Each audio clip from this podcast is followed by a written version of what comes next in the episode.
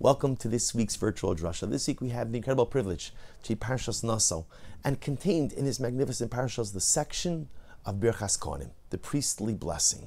We know that ultimately, again, Kehunah is given over to Aaron and his sons, and it was given over to Aaron and his sons because of the unique attribute that Aaron possessed of Ahavas Yisrael, of a love for every single Jew, an acceptance for every single Jew. Aaron HaKohen personified and embodied this midah and was able to embed it in the, his very DNA, in his very genetic makeup, to the point that that mid of Aaron, that love of Klal Yisrael, is passed down throughout the generations through his descendants. And therefore it is incumbent upon the Kohanim, as we say in the bracha, es Yisrael bi to bless Klal Yisrael, but not just to bless us, to bless us with incredible love. And it's these brachos that are contained in this week's parsha in Perek Vav in chapter 6, verses 22 through 26. Chav Beis through Chav Vav. The Torah says as follows. Hashem says to Moshe the following, Daber al Aaron v'al speak to Aaron and his sons, say the following. Say the following: This is how you shall bless the Jewish people, amor lahem. Say unto them. The Torah then goes on to recount the actual text of Birchas Kohanim. Yivarechacha Hashem v'yishmarecha, Ya'er Hashem panav v'yichuneka, Yisa Hashem panav v'yasim shalom. We're not going to get into the translation of the words, or the meaning of the words, but how incredible is it to think that every single time we are privileged here at Duchani, you know, in Eretz Yisrael might be every day. Here in Chutz La'aretz, again, Yom Tiv, just the Yom Tiv of Shavuos, we have the great zchus to be blessed by the Kohanim. And how amazing, how overwhelming is it that the very formulation that the Kohanim used to bless us, the rest of Klal Yisrael, is the same exact formulation that HaKadosh Baruch Hu gave to Moshe. The same eternal formulation that is embedded in Parashas Naso, embedded in Torah Kedosha. What a shalshalas what a chain, what a connection there is between the generations from beginning to end. Kohanim will always bless, Klal Yisrael with these same words, with these same phrases, with this same beautiful bracha. But the Dubna Magid, Zechasad V'Kalish makes an interesting observation. The Magid says, if you look at that pasuk, and again, this is pasuk Chav Gimel, so chapter 6, verse 23, let's look at it once more. Daber al Aaron ve'al banav lemor go ahead and speak to Aaron and his sons, saying, So far, so good. Kosevar who has been Israel, this is how you shall bless the Jewish people. Amor lahem. Say to them. And the Dubna Magid says that last phrase, Amor lahem, is redundant. It's unnecessary. You already said, This is how you shall bless the Jewish people. Put a period right there. Right? Put a period right there. That's the end of the sentence. And then next sentence, so on and so forth. What's the meaning of the phrase Amor Lohem, say unto them? And the Dubna Magid says something absolutely beautiful. He says, Amor, Amor Libnei Yisrael, speak to the Jewish people and tell them, Sheyiskoninu lekabel es habrachos.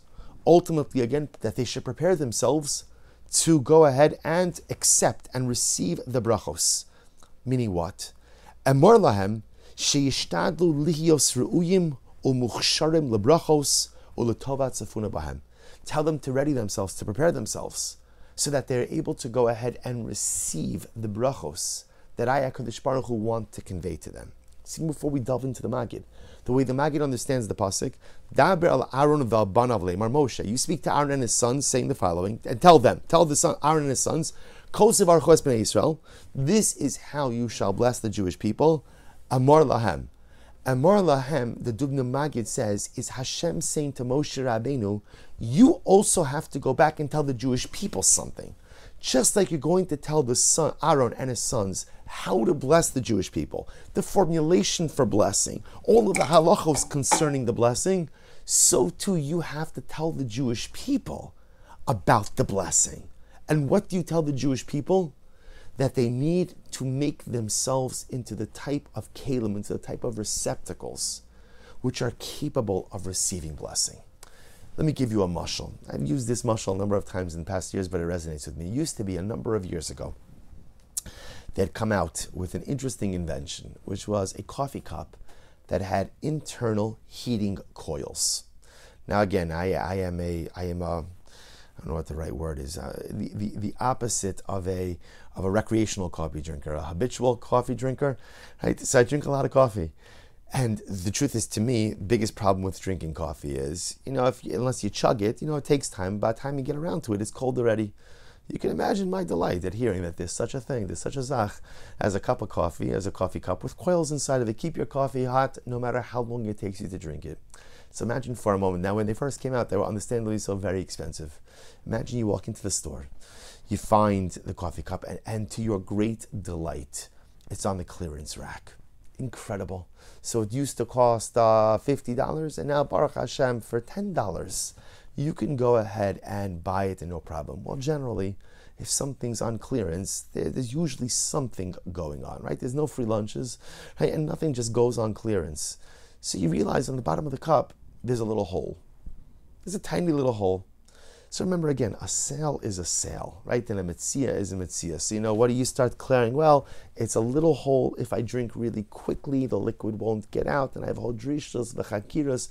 Why the hole? But at the end of the day, right, cooler heads will prevail and realize, you know what? It doesn't make any sense to buy a coffee cup with a hole in the bottom, even if it has the coils, even if it's monogrammed, even if it comes with a year, you know, year's supply of free coffee. It d- doesn't make sense. Why? Because a cup that has a hole on the bottom cannot retain the contents poured within it. And the Dubna Magid says something absolutely amazing. He says, so often in life, the Ribono Shel Olam wants to give us bracha. He yearns to give us bracha. As Chazal say, more than the mother, excuse me, more than the child wants to nurse from the mother, the mother wants to express the milk to her child. Because if she doesn't express it, it's painful. And Chazal use that as a metaphor for our relationship with Hashem. We want a nurse, right? I want bracha from Hashem. And Chazal are telling us that you, you think you want a nurse? You think you think you want the bracha? More than you want it. HaKadosh Baruch Hu wants to express it. More than you want it, HaKadosh Baruch Hu wants to convey it. More than you want it, more than you want to receive it, HaKadosh Baruch Hu wants to give it.